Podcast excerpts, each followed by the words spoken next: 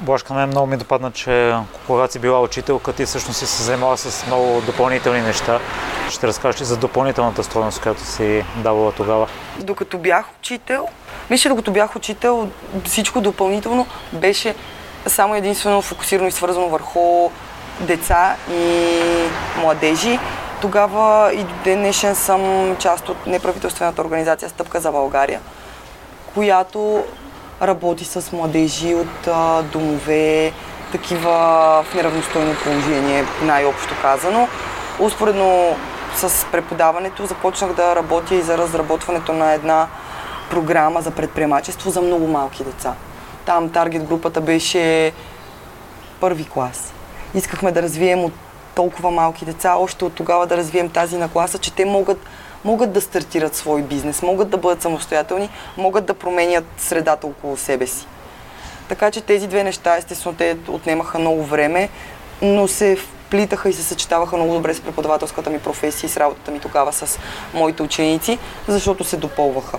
Така или иначе за мен картината беше голяма. Гледах общото цяло, не само малките частички, които правех. И съответно всичките неща, които успявах да постигна и резултатите, които виждах, още повече ме вдъхновяваха още по-силно да се занимавам с това. Блашка, ти споделяш, че в началото ти е било много трудно, но учениците са ти дали си да продължиш. Ще разкажеш ли за този период? Всъщност началото ми беше много трудно заради тях.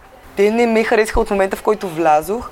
И причината беше, че за тях се явявах поредния 8 или 9 учител по английски язик в рамките на 4 години, който беше дошъл да прави с тях нещо.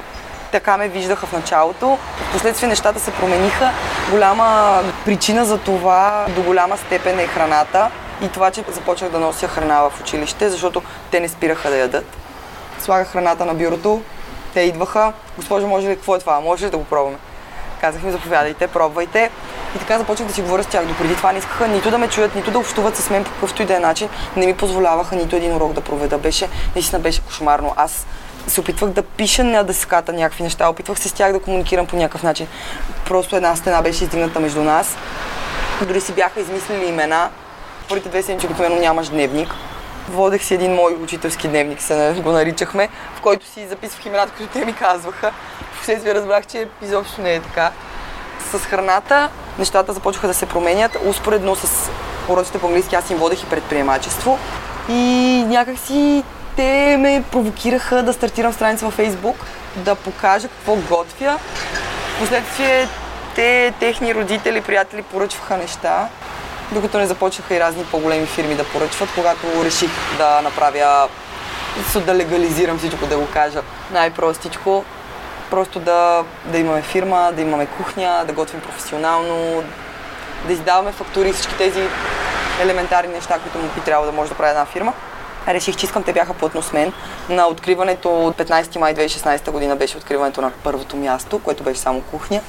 И те бяха с мен, учениците ми от 10, 11, 12 клас.